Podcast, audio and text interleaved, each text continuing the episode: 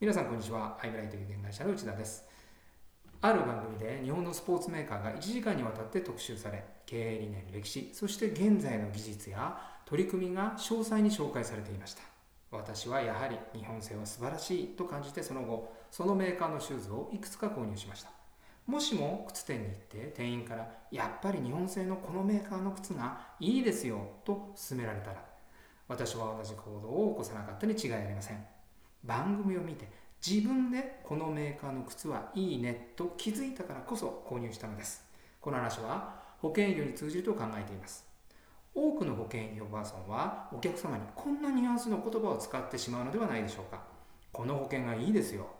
間違いではありませんが売り込みに感じるお客様は少なくないでしょう。